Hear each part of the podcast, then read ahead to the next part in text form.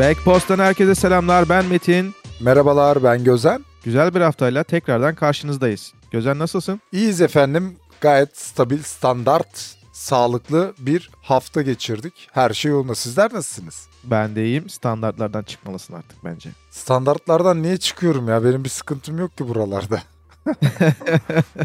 Çok standart iyi değildir. Yeniliklere açılmak lazım diye. E, yenilik monitör aldım sayılır mı? Kalem aldım. Olmaz mı onlar? Hayırlı olsun. olur olur. Nasıl monitör güzel mi? ya monitör güzel. Bir tane ölü pikselimiz var ama çok araştırdım. Ölü piksel biraz bu yeni teknoloji monitörlerin kaderi gibi bir şey yani. Hani kader demeyeyim de olmasa da ileride olmayacak diye bir şey yok. O yüzden iade süreçleriyle uğraşmadım. Anladım. Birkaç ay önce almıştım yeni bir monitör. İyi oluyor ya. Yani çalışmanı üzerinde uğraştığın projeler falan varsa etkiliyor yani. Böyle daha bir enerjik oluyor yaptığın projelerde. Evet öyle bir artısı var. Ben böyle yeni bir şey alırken haftalarca haftalarca araştırıyorum. Bilmediğim teknik terimleri de öğreneyim ki bakacağım monitör ya da işte alacağım cihazda ona göre bir yol izleyeyim diye düşünerek bunu yapıyorum. O yüzden monitörler hakkında da oldukça bilgiliyim bu aralar ama bundan iki hafta sonra ne olur bilmiyorum. Unutabilirim yani. O yüzden şimdi monitör alacaklar bana danışabilir. Bir, bir, bir ay kadar önce Jesse konuşurken monitörlerden bahsetmiştik. Yani yeni yeni nesil monitörler gerçekten çok iyi. Her geçen gün daha iyi olmaya devam ediyorlar. Güzel oluyor ya. Yeni bir monitör, güçlü bir monitör. Gerçekten. Evet, teknoloji güzel ulaşabildikten sonra. Bu hafta geçen hafta ses noktasında yapay zekanın gelişimlerini konuşmuştuk ama bu hafta genel bir açıdan bakalım dedik ve deepfake'i ele alalım istedik. Deepfake hakkında bilgilerin neler? Yani deepfake yazınca genelde ünlülerin e, uygunsuz filmleri çıkıyor karşımıza efendim. Kesinlikle öyle. Zaten çıkışı da öyle olmuş aslında. Evet Bakınca. evet. Ben Türk Türkiye'de bir tane kanal var. Bu eski Türk filmlerini falan uyarlıyor işte. Cüneyt Arkın'ı e, ne bileyim yabancı bir filmle. E, mesela İbrahim Tatlıses'in kafasını montajlamış sesini falan. Al Pacino'nun filmi neydi ya çok meşhur olan? Scarface. Scarface yapmış Scarface. mesela o şekilde görmüştüm ama o zamanlar deepfake'den haberim yoktu. Daha sonrasında işte Nvidia bununla alakalı bir arayüz çıkartınca yani deepfake'i Nvidia sayesinde yapıyorsunuz. Nvidia'nın sitesine indirdiğiniz bir programla. O vesileyle öğrenmiş olduk. Deepfake geleceğin teknolojileri arasında. Geleceğin teknolojileri teknolojiler arasında mı yoksa geleceğin manipülasyon aracı mı? Ee, yani o biraz kişinin kullanım şekline göre Kesinlikle değişecek. öyle. E tabi tabi kullanıcının e, nasıl bir niyetle amaçla onu kullandığına bakarak nasıl bir teknoloji olacağını göreceğiz diyebiliriz aslında. Biraz araştırdım da deepfake teknolojisi insanların yani genel itibariyle mesela anlatmak anlatabiliriz şöyle yani bilmeyenler için. Deepfake teknolojisi insanların yapamadıkları, yapmadıkları veya söylemedikleri şeyleri yaparken veya söylerken görüntülerini veya videolarını oluşturmak için kullanılan bir araç aslında. Adı mesela yapay zekanın işte artificial intelligence'ın türünü ifade eden derin öğrenme, deep learning ile sahte fake denilen bileşimden geliyor. Bu bu bu bununla beraber deepfake ismini almış.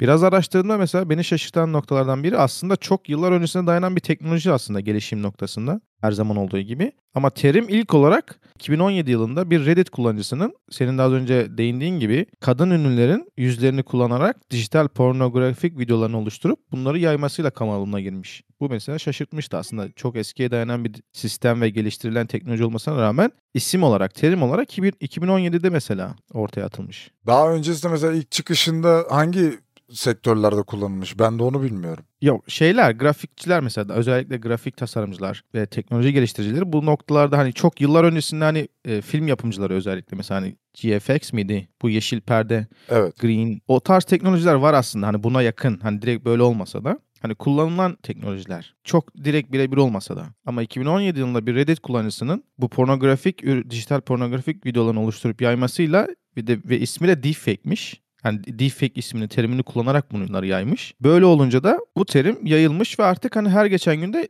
geliştirilmeye devam ediyor. Zaten Google'a deepfake yazdığınızda dediğim gibi karşınıza ilk çıkan videolar bunlar. Ha bunlar daha önce işte geçen hafta konuşmuştuk ses ses teknolojisiyle alakalı. Çok yüksek laboratuvarlar var. Yani çok gelişmiş laboratuvarlar var bunlarla ilgili. Eğer ileride çok böyle e, baş artıcı bir senaryo oluşur mu oluşmaz mı kısmında. O yüzden ben çok şüphele bakmıyorum ama halkları ya da belli kitleleri manipülasyon etmek için tabii ki de işe yarayacak şeylerdir. Çünkü ben nasıl yapıldığına dair tutorial videolarına baktığımda baya böyle ağız taklidi her şey göz takip her şeyi yap yapıyor yani. Yapay zeka var Nvidia'nın sitesinden indirdiğiniz yazılımın içerisinde. Oraya siz kendi açılardan oluşan mesela atıyorum montaj yapacağınız görüntü kafasını sağa sola çeviriyor diyelim. O zaman siz de öncesinde sağa sola profil olarak açı olarak daha öncesinde çektiğiniz görüntüleri yazılım içerisine yüklüyorsunuz. Orada belli işlemler yapıyorsunuz. CMD dosyası gibi bir ekran açılıyor. O CMD'nin üstüne bazı kodlar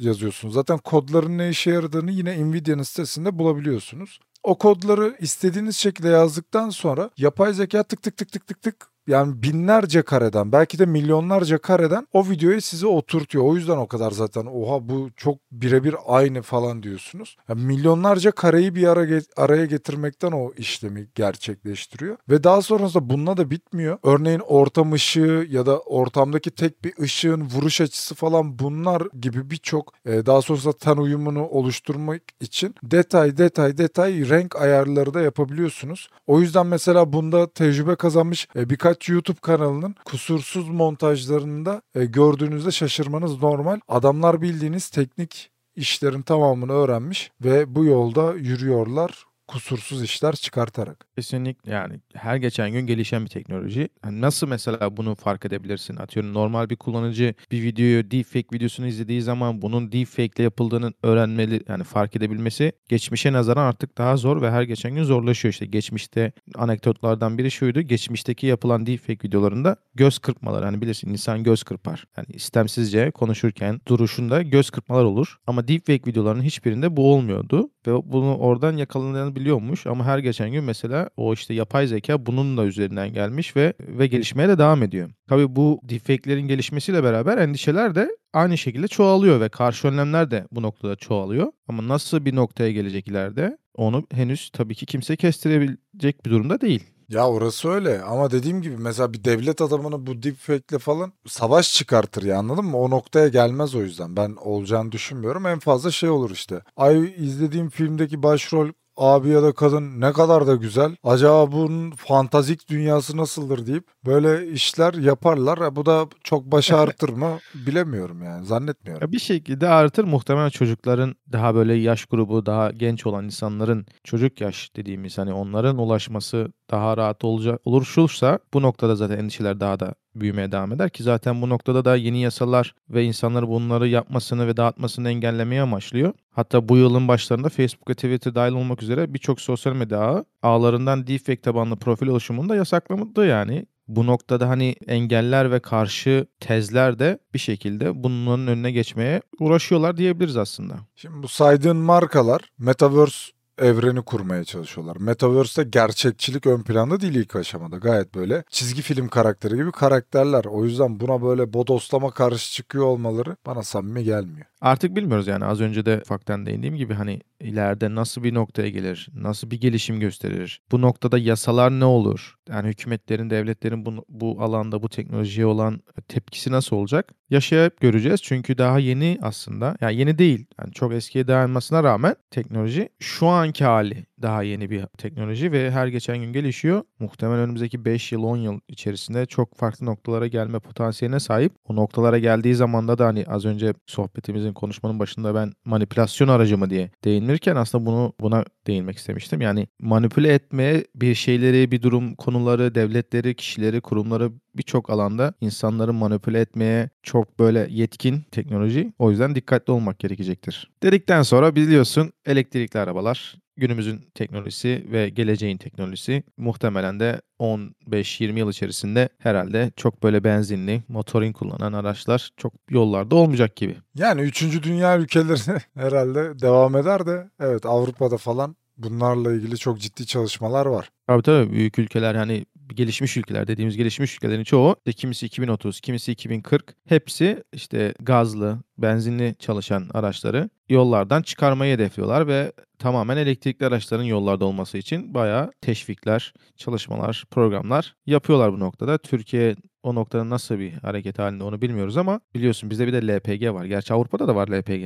Üçüncü, üçüncü ülkeler, üçüncü dünya ülkelerinde de bu LPG sistemi var galiba. O ne olur onu bilmiyorum.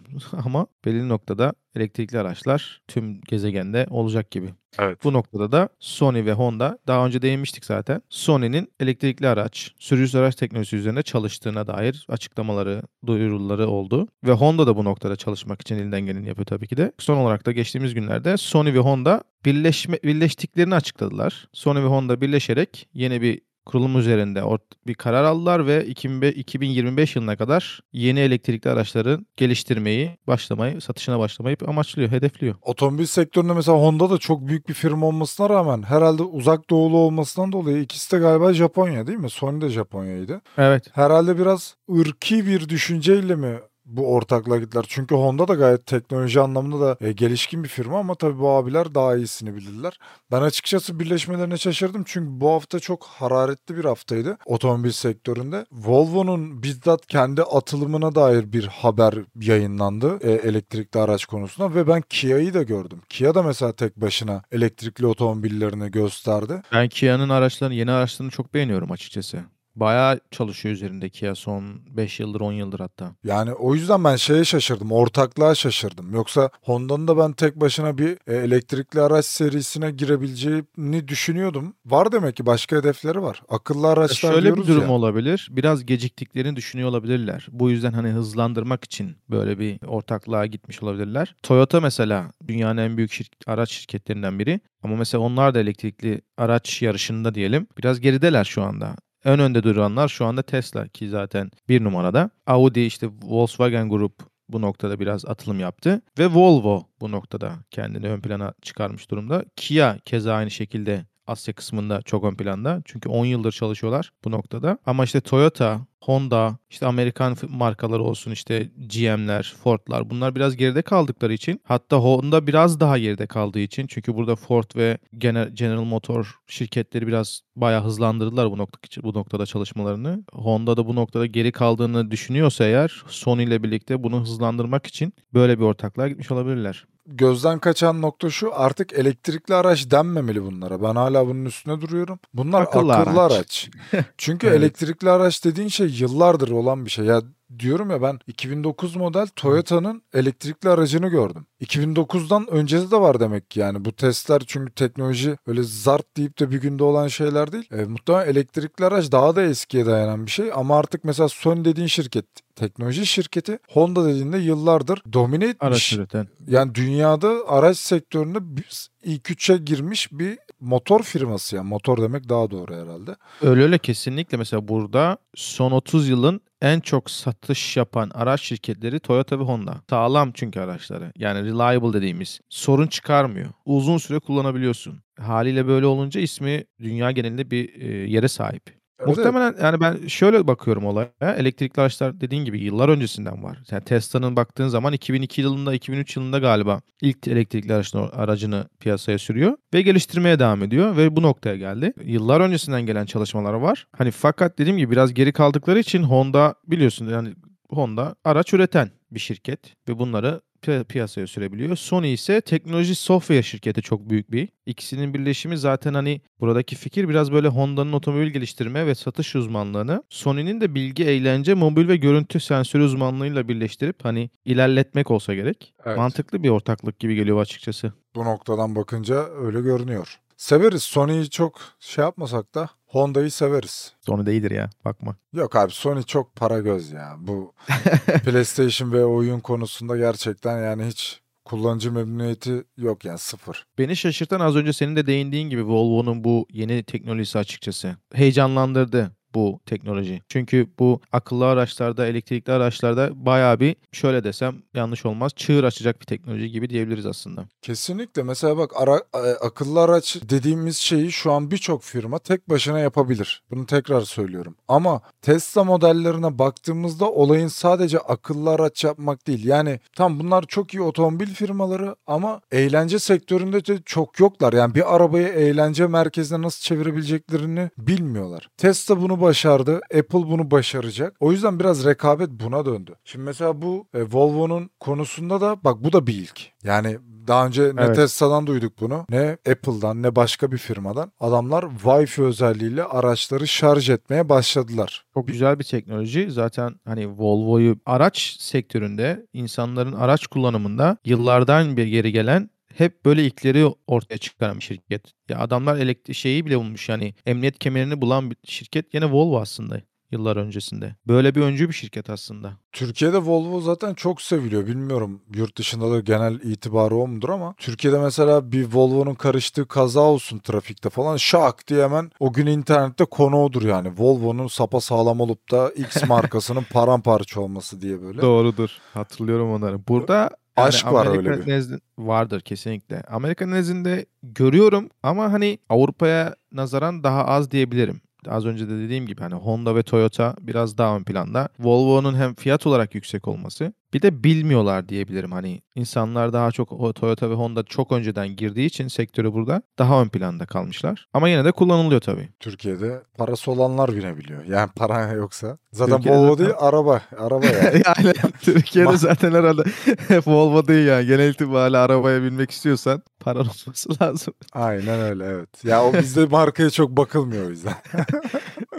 Yani teknoloji çok güzel. Ben çok beğen yani sevindim böyle bir sonuçta hani bundan 10 yıl sonra bilemedin 15 yıl sonra umuyoruz. Senin de benim de hani araçlarımız olursa elektrikli olabilir. Yani akıllı araçlardan olabilir. Böyle bir teknolojinin de olması birçok insan açısından, kullanıcı açısından güzel olacak. Çünkü kablosuz bir şarj sistemi bizim telefonlarda kullandığımız gibi. Güzel yani. Evet şu bilgiyi de aktarayım. E, bu kağıt üzerinde kalan bir proje değil ya da ilerleyen zamanlarda yapılacak bir proje değil. Projenin testleri başladı. Volvo XC40 Recharge modelleri 3 yıl boyunca sistemin ne kadar işlevsel olduğunu ölçecek. Anlaşmada bir taksi şirketiyle anlaştılar. Taksi şirketinin araçlarının beklediği kısma bir Wi-Fi alıcısı yerleştirdiler. Bu alıcının üzerine araçlar geliyor ve şarj oluyorlar oldukları yerde herhangi bir bağlantı olmadan Wi-Fi üzerinde. Hedeflenen Test aşamasında da günde 12 saat kullanılıp yılda da en az 100 bin kilometre yol yapmaları 3 yıl boyunca test edilecek, verimliliği ölçülecek, eksiklikler giderilecek ve ileride sistem tamamen buna dönecek. Müthiş bir gelişme. araçların her köşesinde, her kenarında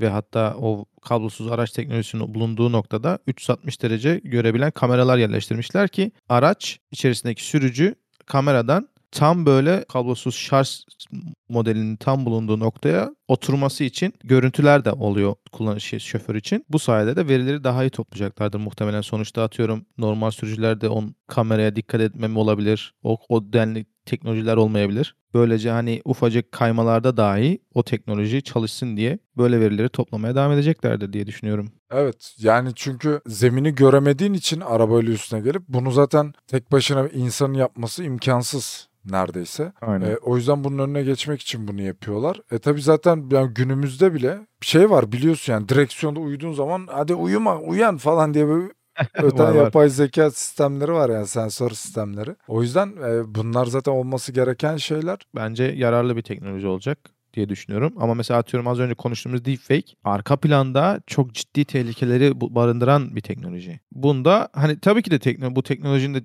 hani tehlikeleri olabilir işte atıyorum patlama olabilir, yanma olabilir, yangın oluşabilir, bir şeyler olabilir. O bir arıza sebebiyle olabilir. Bu direkt paraya dayalı ama yararlı bir teknoloji. Ya işte onu da bilemiyorsun. Ya sonuçta bu akıllı araçların sistemine girmen için bir kimlik oluşturuyorsun. Profil falan filan. Mesela Mesela hacklenme noktasında bu- evet. bundan 10 sene önce bu mobeseler yani daha doğrusu ülkelerin vatandaşlarını izlemesi için kurulan kamera sistemleri diyeyim. Tüm dünyadaki ülkelerde var. Hepsinin adı farklıdır. Bunlar mesela birçok ülkede o zamanlar e, gündeme gelip böyle ya böyle şey mi olur? Özgürlük haklarımız elimizden alınıyor falan filan denilip böyle eleştirilmiş şeyler. Hatta koronavirüs zamanında Çin o kameraları kullanıp kimler tehlikeli kimler değil falan diye böyle insanları şey yapıyordu. Kısıtlıyordu yani işte hasta mesela herif dışarıya çıkmış şak diye polis alıyor kapıdan götürüyor. Sen ne yapıyorsun hastasın falan diye böyle. Bu tarz ID kontroller yapıyorlardı. Şimdi mesela bu da o anlamda kimliğini verme konusunda falan tehlikeli ama kime tehlikeli? Bizim gibi teknolojiye sonradan girmiş jenerasyonlar için atıyorum. Şimdi benim yeğenim var 3 yaşında teknolojinin içinde doğdu. Bu çocuğa yani e, yarın bir oyun bile bütün kimliğini istediği zaman hiçbir sorgulamayacak yani. Ne demek benim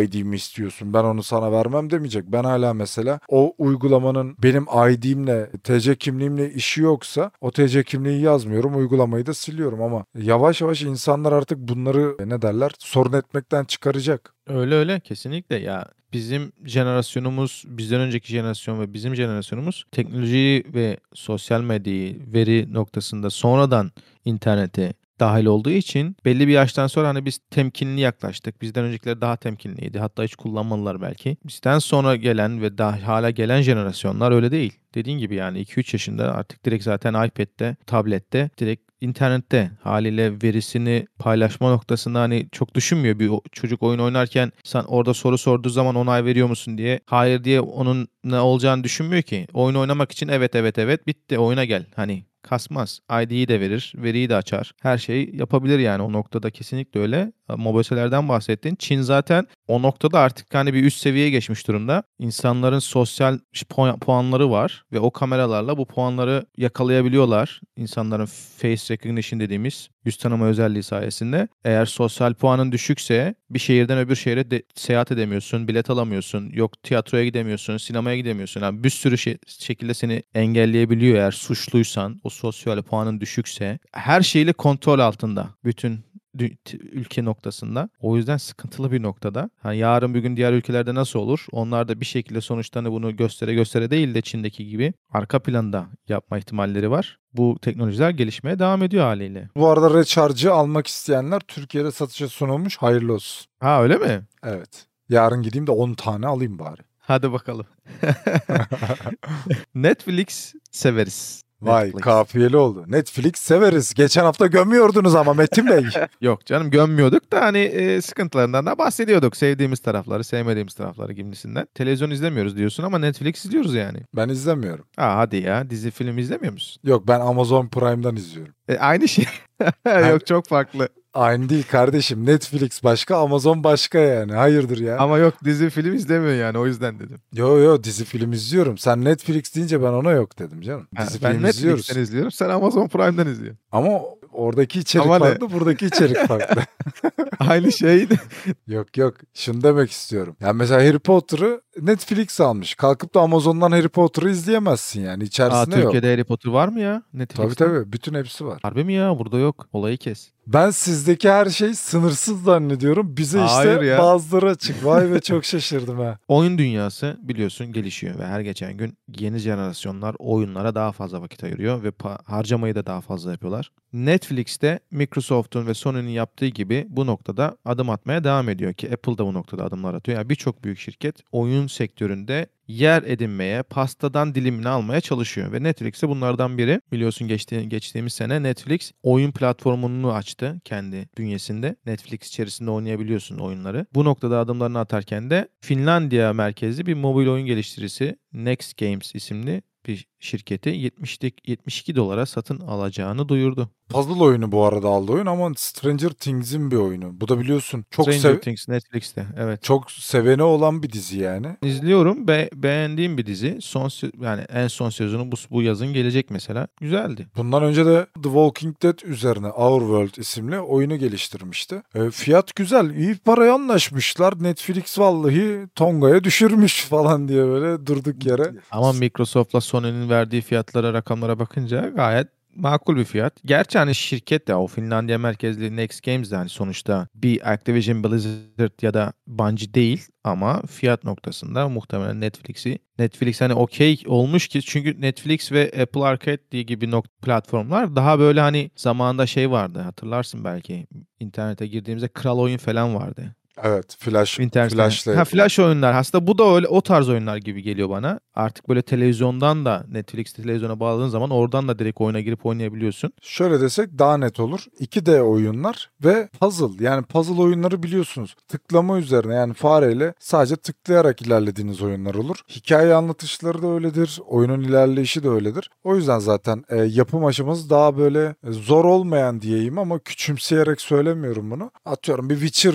yapmak gibi değil ama yani. Bunu herhalde Yani. hepimiz hemfikirizdir. O yüzden zaten ben de öyle tahmin ediyorum. E, ama buradaki strateji güzel tutmuş bir oyun. E, oyunun ne kadar puzzle olursa olsun yine de oradaki karakterleri görmek bir de seslendirenler bir de diziyi seslendirenlerle aynı kişilerse falan bir böyle beyinde hoşa gitme durumu yaratabilir. Tabii tabii. Stranger Things zaten Netflix'in bir yapımı. Bu oyunu da yapan başka bir şirket. Yani oyun şeyini geliştiren de farklı bir şirket. E, Netflix bu noktada kendinin bünyesinde olan bir yapımın oyununu satın almış gibi bir durum var ortada. Tutan bir de dizi. Yani bayağı bir sükse yaptı baktığında.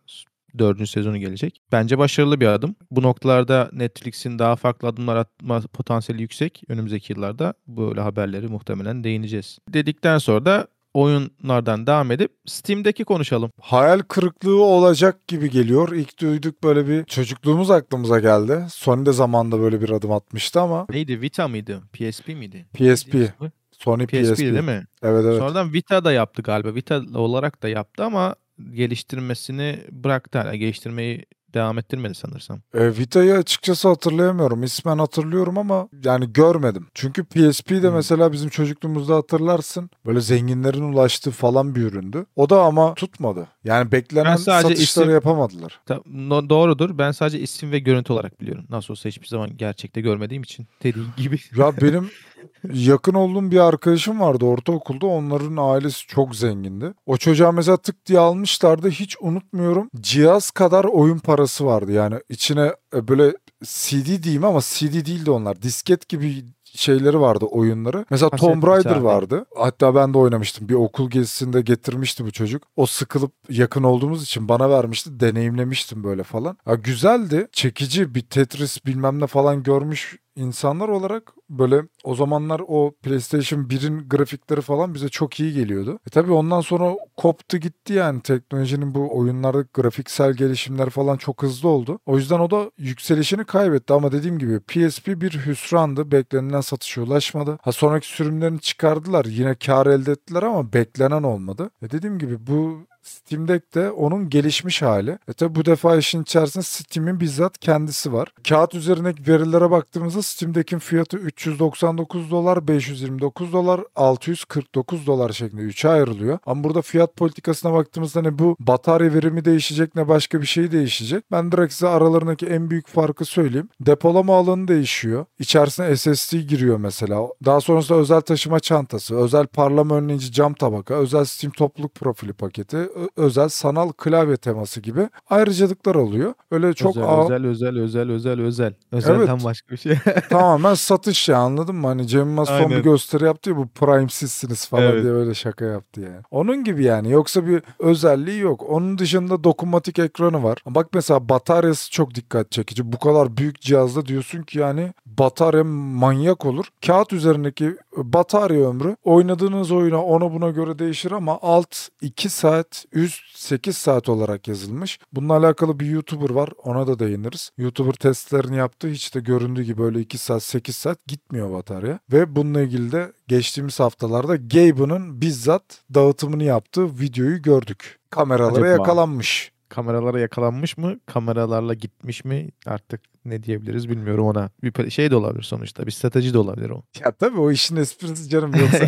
Ama şöyle bir şey var ha. Bazıları haberdar durumdan belli. Bazılarının haberi yok Gabe'ın getireceğinden çok şaşırıyorlar. Ama tabii o da gerçek midir bilmiyorum abi. Amerika bu işlerde aşmış durumda yani. Yani tanımıyor olabilirler. Bakma sen hani her insan her insanı tanımıyor ya burada. Sektörel olarak bilgin yoksa çok tanımayabilirler. Ya da atıyorum hani tamam Steam'deki Steam'i vardır, Steam'i biliyordur ama kurucusu kimdir, nasıl biridir araştırmamış olabilir yani. Direkt sadece oyunlarla ilgilidir. Senin az önce değindiğin gibi batarya noktasında bayağı sıkıntıları var görünüyor. Dikkatimi çeken noktalardan biri de şu oldu. Steam'de kendini mesela bir cep bilgisayarı gibi tanıtıyor. Pazarlamasını böyle yapıyor. Bir bilgisayarmış gibi pazarlıyor ki bir bilgisayar aslında şu anda Linux sistemi kurulum, kuruluymuş mesela sistemde standart noktada ama kullanıcılar bunu kaldırıp kendi işte Windows ya da Mac sisteminde kurabiliyorlarmış ve yine aynı şekilde kullanmaya devam edebiliyorlarmış. Çok fazla bug var şu anda sistemde. Hardware olarak çok iyi bir tasarıma sahip, güzel fakat software olarak problemli. Birçok oyun çalışmıyormuş, desteklenmiyormuş mesela şu anda hala hazırda. Böyle noktaları var. Batarya ömründe de sen değindiğin gibi yani orada kağıt üzerinde yazan 8 saatlik bir batarya ömrü kesinlikle yokmuş. Maksimum 3 saat. O da Hades isimli oyunda yani. Neredeyse iki boyutlu diyebileceğimiz bir oyun yani. İşte o kadar mesela onun, onun detayını görmemiştim. En düşük özelliklerde işte maksimum 3 saat. En yüksek performansta ve oynanan oyun güçlüyse de bir de grafik olarak işte 60 FPS'te falan o zaman 1,5 saat ortalamalı bir batarya ömrü var görünüyor. Ama onun dışında en büyük problemlerden biri tabii benim de hani bu mesela bence bir problem aslında. Atıyorum 10 tane oyun destekleniyorsa 15 tane oyunda desteklenmiyor mesela. En basit örnek Destiny 2 oyunu oynanamıyormuş mesela şu anda. Ya o ilerleyen zamanlarda güncellemesiyle usulü busule düzelir. Buradaki temel Kesinlikle. E, konuşulması gereken şu başlangıç fiyatı 399 dolar ve 64 GB. Bugün yani son çıkan oyunlara bakıyorsun 100 GB'dan aşağı oyun yok. Onu geçtim. Dersen ki ben abi manyak ben oynarım. Ben işte geziye gidiyorum, seyahate gidiyorum ben oynarım. Ya bugün her şeyimiz şarj üzerine çalışıyor. Senin bir kere power bank'lerin o kadar yetecek mi kardeşim? Ya kısacası evet. diyeceğim şey şu. 529 dolar orta paketinden bahsediyorum. 529 dolar buna verene kadar ekonomisi sarsılmamış bir ülkede bilgisayar da toplarsın. PlayStation, Xbox gibi seçeneklere de gidebilirsin. Ben o manada eleştiride bulunuyorum. Yani sen bunu cep bilgisayarı. E tamam kardeşim ben de Süpermen'im o zaman. Yani seni nasıl tanımladığınla ben bana ne yani? Ben seni nasıl tanımladığını ilgilenmiyorum. Her şeyi bırak. Bugün telefonlar bir bilgisayar kadar donanımlı yani kendi klasmanında bir bilgisayar kadar e, donanımsal yeterlilikle zaten piyasaya çıkıyor. E bildiğin gibi mobil oyun sektöründe PUBG Mobile gibi oyunlar var. Bu oyunlara özel Asus olsun, Samsung olsun oyun telefonları babında böyle geliştirmeler yapıyorlar. Steam Deck'te desteklenmiyormuş PUBG şu anda mesela. Ya şu an çok yeni. Zaten daha 25 Şubat'ta piyasaya sürüldü. Evet. Yani dağıtımı yapıldı ki sayılı dağıtım yapıldı. Bildiğim kadarıyla ama Amerika ve Avrupa'da tamamen satışa başlandı. Ben öyle biliyorum. Ama işte bizim gibi ülkelere falan daha gelmedi. 529 dolar Amerika için bile bir para arkadaşlar. Birim öyle olarak söyleyeyim. ya tabii ki evet öyle. Yani gerçekten öyle. Yani burada yaşayan biri olarak söylüyorum. 500 dolarlık bir fiyat, bir birim. Burada da bir para. O onu harcamak istemezsin. Belirli bir gelir seviyesinde değilsen. Aynen öyle. Sıkıntılı o... ya. Yani ben bunun haberlerini Steam'deki haberlerini okuduğum zaman yani tabii ki de iyi tarafları var, kötü tarafları var. Hani mesela fanı mesela çok ses yapıyormuş gibisinden hani bayağı yorumlar da var. Ama güzel. Hani şu, ben bunu okuduğum zaman beni geçmişe götürdü ve Tetris'e mesela hatırladım. Hani o kadar şeyden nerelere gelmiş durumda şu an teknoloji. Muhtemelen tutacaktır. Hani bu bug'ların geliştirilmesiyle, düzeltilmesiyle, software'in daha iyi bir verimli hale gelmesiyle ki bataryanın da mesela daha verimli hale gelmesiyle beraber belirli bir seviyeye oluşacak oluş, e, ulaşacaktır diye düşünüyorum. O bahsettiğim YouTuber Witcher 3 oyununu denedi. Düşük grafiklerde 1,5 saat gitti batarya. Yükseltip full grafiğe çekti. 2 saat gitti. Yani bu batarya... Bu da çok garip. Hiç... abi siz Arge'de hiç denemediniz mi lan bunu? Yani... Harbiden garipmiş. Çok çok enteresan. O yüzden diyorum ya ben tutacağını bu anlamda düşünmüyorum. Gerek fiyat gerek donanımsal olarak vaat ettiği özelliklerin birçoğundan mahrum olması. Bir de bu bunu taşımaz abi kimse. Ya her şey artık çok büyüdüğünden artık neremize sokacağız lan bunu? Boynumuza mı asalım yani? Geek dediğimiz böyle hani o tarz insanlar böyle psikopat vari olan insanlar biraz bunu alma potansiyeline sahip, taşıma potansiyeline sahip bu geliştirilmeler yapıldığı zaman belirli bir seviyede alım olacaktır. Ama hani Steam'i ta- tatmin eder mi, Valve'ı tatmin eder mi onu tabii ki de onu bilemeyiz. Onların bileceği bir nokta. Rakamlar onu ortaya çıkaracak. Early adapter dediğimiz işte e, erken böyle ilk deneyicilerin, kullanıcıların izlenimleri iyi noktaları da var ama kötü noktalara baktığın zaman hani o noktalarında şu anki hali hazırda birçok kullanıcının almasını engelleme potansiyeli yüksek. Özellikle batarya zaten. Evet. Bunu da zaten önümüzdeki günlerde daha çokça göreceğiz bu Steam'deki. Bakalım Nasıl bir geliştirme yapacaklar? Kesinlikle öyle. Kesinlikle Neler öyle. el atacaklar göreceğiz. Güzel taraflarından biri en azından bunu do- doğru bir strateji uygulamışlar. Steam sahibi olanlar aynı oyunlara bir daha para vermeyecekler. Bir de verselerdi yani. Ya o zaten beklenen bir şey canım. Steam kendi çıkardığı şeyde o çok saçma olurdu öyle bir şey yani. Bir daha oyun verecek Yaparlar. falan. ya, ya yaparlar mıydı? Yaparlardı mesela. sa- Biliyorsun Nin- Nintendo Switch'te var. Bir de para vermek zorundasın. Hani şimdi böyle bir Steam platformu dediğin gibi Steam platformuna sahip olan biri yani vermemesi akıllıca olmuş. Sony de yapardı. Ben Sony'ye o yüzden zaten şeyim yani. Sony, emin ol bu ürün Sony'nin olsa Sony onu yapardı yani. Dedikten sonra da bu haftayı da sonlandırabiliriz diyelim ha. Tabii ki de sonlandırabiliriz. Niçin sonlandıramayalım efendim? Konuşacaklarımızı konuştuk yani. Güzel bir sohbetti, güzel konulardı. Haftaya tekrardan görüşmek üzere. Kendinize iyi bakın. Arkadaşlar haftaya tekrar görüşelim. O vakte kadar kendinize iyi bakın. Sizleri çok seviyorum. Hoşçakalın. Hoşçakalın.